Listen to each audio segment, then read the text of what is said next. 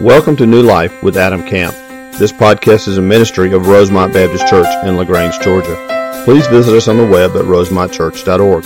Enjoy the podcast. Let's pray together. Most gracious Heavenly Father, we, uh, we come before you, your kids, Lord, and God, we thank you for who you are. We thank you for your Son, Jesus. We thank you for the cross, and the resurrection. God, and we thank you that this morning we know where you are. Lord, that you are on your throne and the earth and all that is in it, everything we're going through. Lord, it is under your care. And that you are over all, you are through all, and that you are in all. And so, God, we, uh, we worship you this morning because you are worthy to be worshiped. And you are too big for us to understand. But God, as we open your word together this morning, we pray that you would do what only you can do, and that you would change us more and more into the image of your Son. In your Son's name we pray. Amen. Well, good morning. If this is your first time with us, or if you have no idea who I am, I'm John Oliver. I'm the student pastor here at Rosemont. And if you and I have not had the privilege to meet, uh, I hope that we get to after our time together this morning. But I wanted to tell you a little something special about just me being able to be with you this morning. So I, I can remember 13 years ago, this summer, we came back from a youth trip, and uh, it, it was at that point that I believed that God was calling me to vocational ministry. And I shared with our church that God was calling me to do that 13 years ago um, in this room, and it looked a little bit different. And I wish I could tell you that what followed after that moment was me following very closely with Jesus, and that my life and my relationships pointed people to Christ. But when I left and the, the thrill of the calling, I guess, kind of wore off a little, I felt this immense weight and inadequacy to be able to do what God was, I believe, calling me to do. I, I, felt like there was no way at 16 years old that I could lead God's people, that I could open God's word, and that I could share anything that was worthy of being shared. And the thought of being in leadership scared me to death, and so I did what anyone would do. Um, well, not anyone, I did what I did. I ran in the opposite direction for about three and a half to four years. I rebelled against that calling and, and pursued my own dreams. And my own dreams took me to the University of Central Florida. And my sophomore year, I lost my full ride scholarship due to an elbow injury I couldn't come back from. And I found myself in this unique place in life where I had rooted my identity in what I could do rather than whose I was. And when I no longer could do that thing, being football, I was in the midst of an identity crisis. And this void in my life just seemed to be filled with disappointments and never was type stories. It wasn't until 2010, through relationships with God's people and revelations of God through His Word, that God used the church to remind me of His goodness, of His love for me, and of His calling in my life. So, 13 years later, uh, it is a joy and a privilege for me to stand in this pulpit and to open God's word with you as one of your pastors. And that moment, this moment is not lost on me. Um, I feel a responsibility to rightly handle God's word with God's people. But I'm so thankful for the journey that God has allowed me to go on for, for the last 13 years. And I look forward to what's ahead. But as I prayed and sought the Lord as to what He would have me share with you this morning, God really kept drawing me back to this word um, encouragement. I believe if you want to hear God speak audibly, you read your Bible out loud. And so I kept hearing encouragement. In Hebrews chapter 10 specifically, and I have it on the screen for you, but it says this Let us hold fast the confession of our hope without wavering. For he who promised is faithful, and let us consider how to stir one another up to love and good works not neglecting to meet together, as is the habit of some, but encouraging one another, all the more as you see the day drawing near. I'll tell you that encouragement is always welcome in, in our house. It's something that uh, I thrive for is, is to be encouraged in, in my marriage and, and in ministry. And you've probably heard it said that there's never a bad time to offer a kind word. Now, if that's true for us, that's true for God's people and His Bible as well. And so, if you have your Bibles this morning, I want to encourage you to turn with me to Ephesians chapter 4. Ephesians chapter 4. And when we get there, we're going to find the church in Ephesus in need of some encouragement. And the person that is writing them this letter is kind of in a unique place to be offering it. So the Apostle Paul is writing this letter to the church in Ephesus, and he's writing it to them from prison. And I don't know about you, but if I was in prison, I probably wouldn't be encouraging other people to be encouraged. I would be wanting some encouragement. So Paul, loving the church in Ephesus, writing them this letter of encouragement, and this letter is kind of broken down into two primary things. The first of which is that God has reconciled us through faith to himself through the person and work of Jesus Christ on the cross and by the resurrection. And the second thing that we see is that God unites all people of all nations into one body, his church.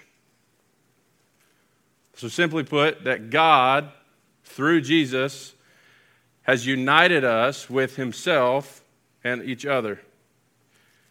So, why did the church in Ephesus need this reminder? Well, the city of Ephesus was, had an obsession with magic and the occult, and uh, they were really, I guess you could say, they were just preoccupied with the world, and they lacked discernment. They needed help in understanding what was truth and what was lie.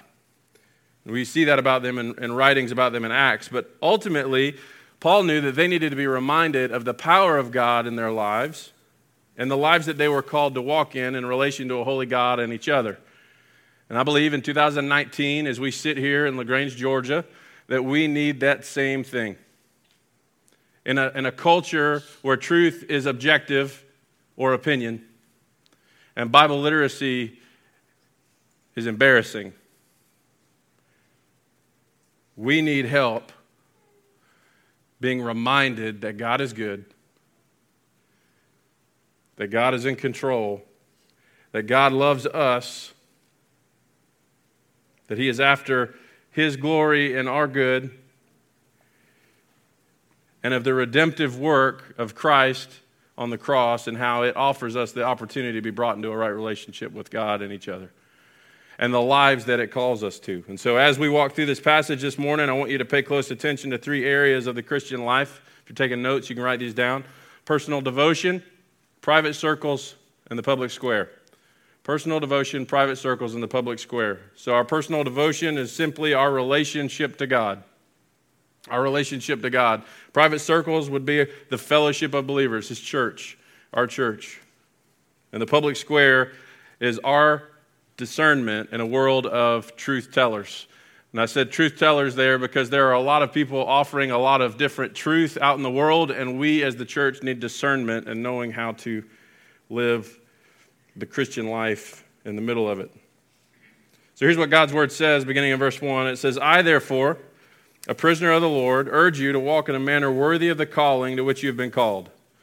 so, what we need to know is that Paul has spent the first three chapters of the book of Ephesians really talking about the doctrine, doctrinal truths about the hopelessness that we have apart from Christ and the hope that we have in Christ. And as we get and arrive to this part in the letter in chapter 4, we find Paul really talking about application for those truths, practical ways that we can live that out. And so that's why he begins here by saying, Therefore, I urge you. Right? So, because of these things I've told you about Christ and the hope that you have in Christ, walk worthy of the calling that you've been called. And so, what is our calling? Well, we were created to live in a right relationship with a holy God. But there is this small thing, right, called sin. It's a big thing that stands between us and a right relationship with a holy God. And it is a wall that separates us. There's no amount of keeping the law that will remove that. There's no amount of doing good things and loving people that will remove that wall. And God, in His mercy, because of the great love that He has for us, saw us and sees us separated from Him and said, It is not good for man to be separated from me. And knowing that we could do nothing according to His will, sent Jesus to live amongst us, to suffer and to die. When we could do nothing, He came to us. Ephesians 2 says it beautifully. So we have Ephesians 2 on the screen. It says this And you, who were dead in your trespasses and sins in which you once walked, following the course of this world, following the prince of the power of the air, the spirit that is now at work in the sons of disobedience, among whom we all once lived in the passions of our flesh, carrying out the desires of the body and of the mind, and were by nature children of wrath like the rest of mankind. But God, being rich in mercy, and I've paused here with the last two services Mercy is a character trait that is unique to God. Mercy can only be given by someone who is in the position to punish us, and Scripture says that God is rich in the ability to punish us. He's rich in mercy. Because of the great love with which He loved us, even when we were dead in our trespasses, made us alive together in Christ. By grace you've been saved. And He raised us up with Him, and He seated us with Him in the heavenly places in Christ Jesus, so that in the coming ages He might show the immeasurable riches of His grace in kindness towards us in Christ. For by grace you have been saved through faith. This is not of your own doing, it's the gift of God, not a result of works, so that no one may boast. So, church, our calling is salvation, and it is available to us today through faith, by grace, in Christ alone. By faith alone, by grace alone, in Christ alone. This is the only thing that removes the wall separating us from a right relationship with a holy God. And this is what Paul is speaking to. Paul is reminding the church in Ephesus of God's power of salvation, and he's encouraging the church to walk in a manner worthy of that calling. You think, wow, walking worthy of salvation. Like that is that's an unbelievable statement. How would we walk worthy of salvation? Well, thankfully, Paul doesn't stop here in verse 1. He continues, and here's what he says He says, With all humility and gentleness, with patience, bearing with one another in love, eager to maintain the unity of Spirit and the bond of peace. There is one body and one Spirit, as you are called to one hope that belongs to your call. One Lord, one faith, and one baptism. One God and Father of all, who is over all, through all, and in all. And so I want you to begin this morning by understanding that our faith in Christ doesn't immediately make us perfect. Right? God views us as righteous through faith in Jesus, but we are not automatically away from these sinful tendencies that we have. I am still very much a sinful man. But God doesn't provide perfection for me, He gives me a new direction. He produces a new direction for me to go. And this new direction for us is the one that Paul speaks to here. This new direction for us humility, gentleness, patience, bearing with one another in love, eager to maintain unity in the bonds of peace. But there's something very special about these attributes. These attributes speak to not only the fruit that God grows in us in our personal devotion,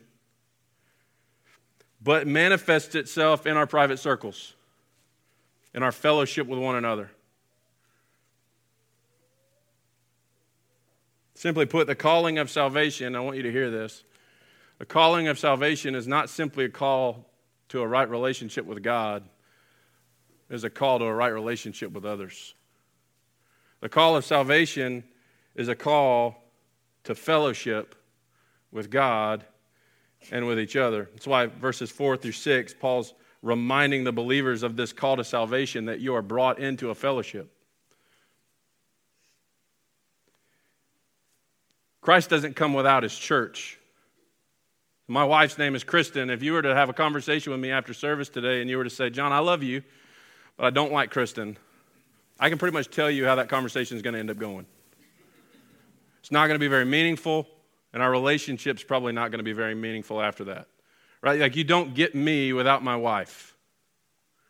You don't get Christ without his church. The call to salvation is a call to fellowship. Again, Hebrews chapter 10. Let us hold fast the confession of our hope without wavering. Jesus, salvation, this is our hope. For he who promised is faithful. Let us consider how to stir one another up to love and good works, not what? This is where you talk. Neglecting. Not neglecting to meet together, as is the habit of some, but encouraging one another all the more as the day draws near. We're not to neglect this, right? The gathering of God's people, the fellowship of believers. The call to salvation is a call to fellowship. Let's keep reading. Verse 9 says, In saying he ascended, what does it mean? But that he also descended into the lower regions, the earth. He who descended is the one who also ascended far above the heavens, that he might fill all things. And he gave the apostles, the prophets, the evangelists, the shepherds, and teachers to equip the saints for the work of ministry and for the building of the body of Christ, until we attain the unity of faith and of knowledge and the Son of God to mature manhood, to the measure of the stature of the fullness of Christ, so that we may no longer be children tossed to and fro by the waves and carried about by every wind of doctrine, by human cunning, craftiness, and deceitful schemes, but rather, speaking the truth in love, we are to grow up in every way into Him who is the head, into Christ, from whom the whole body, joined and held together by every joint with which it is equipped. And when each part is working properly, makes the body grow so that it builds itself in love. You might be thinking, John, what in the world are you talking about? Well, verses 9 and 10 simply is speaking to the fact that Christ, who ascended, descended to the earth, he lived and he died, he was crucified, he was put in a tomb. Three days later, he rose from the grave, and 40 days after that, he ascended into heaven. That's what it's speaking about. And he is the head of the church. But Christ doesn't just leave the church without earthly leadership. Right? Not only did Christ say, hey, it is good for me to leave so that the Holy Spirit will come, but Christ also provided us earthly leadership. He provided us the prophets, teachers,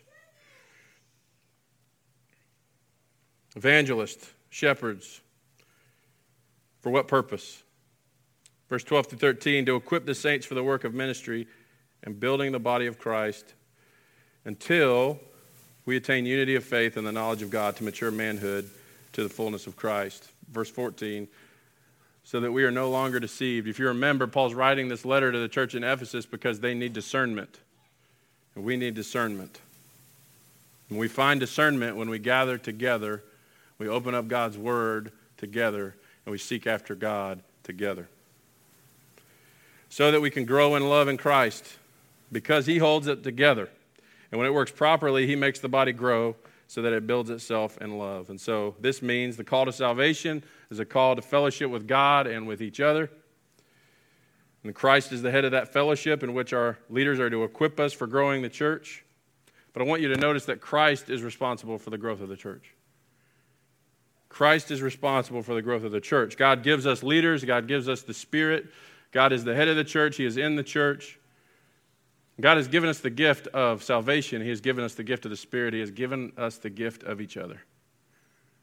We're not to neglect the ability that we have to gather together. When the church grows, Christ grows the church, He holds it together, and our responsibility is to encourage, to build each other up in Christ. Hebrews 10 again. Let's hold fast the confession of our hope without wavering. For he who promised is faithful and let us consider how to stir one another up to love and good works, not neglecting to meet together as is the habit of some, but encouraging one another, all, you, all the more as you see the day drawing near. Verse 17 through 24 says this Now, this I say, and I testify to the Lord that you must no longer walk as Gentiles do in the futility of their minds they're darkened in their understanding. They're alienated from the life of God because of the ignorance that is in them due to their hardness of heart. They've become callous and have given themselves up to sensuality. They're greedy to practice every kind of impurity. But that's not the way that you learned Christ. Assuming that you've heard about him and you were taught in him, the truth is in Jesus. Put off your old self, which belongs to your former manner of life, and is corrupt through deceitful desires, and be renewed in the spirit of your minds and put on the new self, created after the likeness of God in true righteousness and holiness.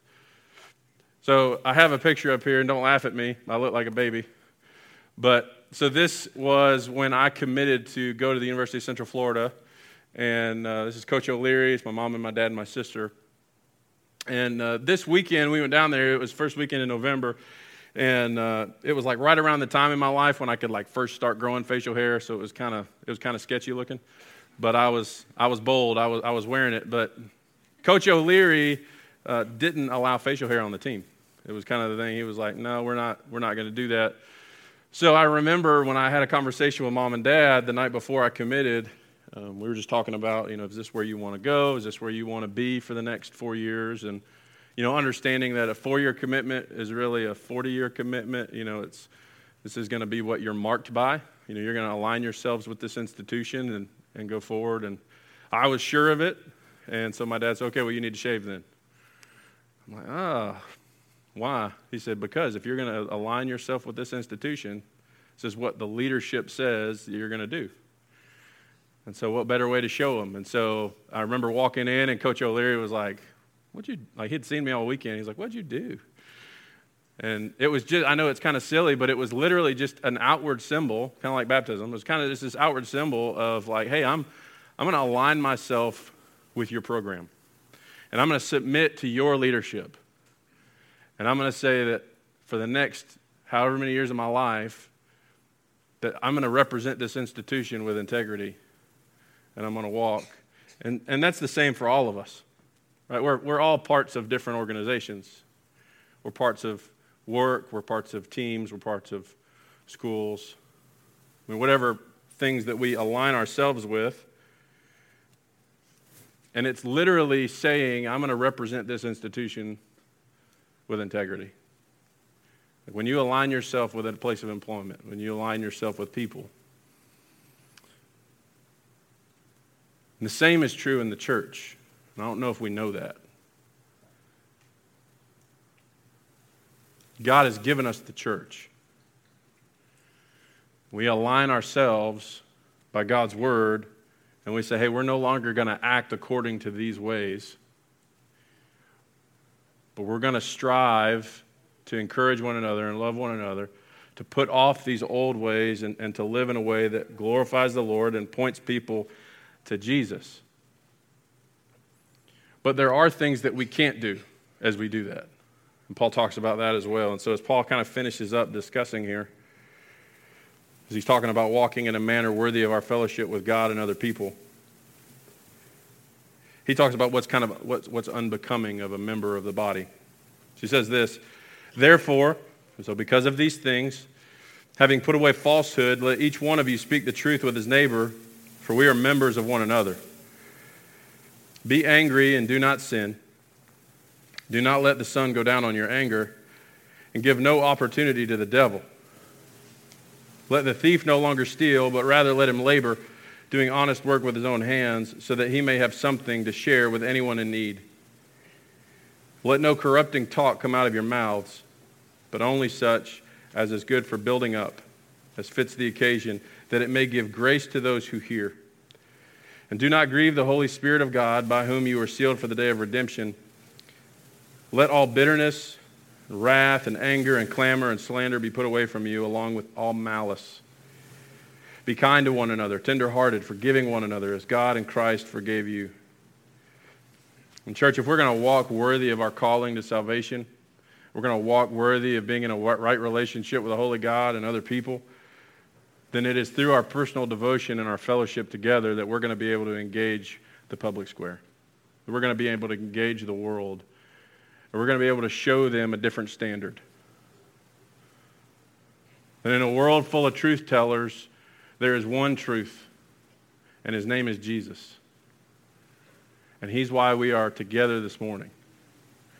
Because when there was no way for us to be in a right relationship with a holy God and each other, God made a way through the person and work of Jesus Christ. But when we act in ways that are contrary to God's word, and when we act in ways that are contrary to God's nature, we give people a really poor understanding of who a holy God is. And so this morning, as we have an opportunity to reflect in this last song, and sing back praises to the Lord about who He is and what He's done, I just encourage you, in the same way that I've done as I've prepared for this, of am I being everything that God is requiring of me and asking of me as it pertains to being in this body? Am I being someone who is striving after unity and peace, or am I being divisive? Am I showing people by the way I love my neighbor the way that Christ has loved and forgiven me? If you've never started a relationship with God before, I would encourage you that I'd love to speak to you after service today, at any point today. Um, and if you want to know about what it would look like for you to become a member of this church, we would love to have you. See, we, it's not about a building for us. We love the building and the, the tools that God has given us, but Rosemont has always been and will always be about God and its people. And we really do our best to love our people well. Let's pray. God, we love you. We thank you for who you are. Again, Lord, thank you for this opportunity we've had to gather together today. And what a privilege it is, Lord, to open your word with your people in your house. Be with us now we sing back praises to you about who you are. Thank you for joining today's sermon. We would love to hear how today's message blessed you. Use the contact us link on our website at rosemontchurch.org. God bless.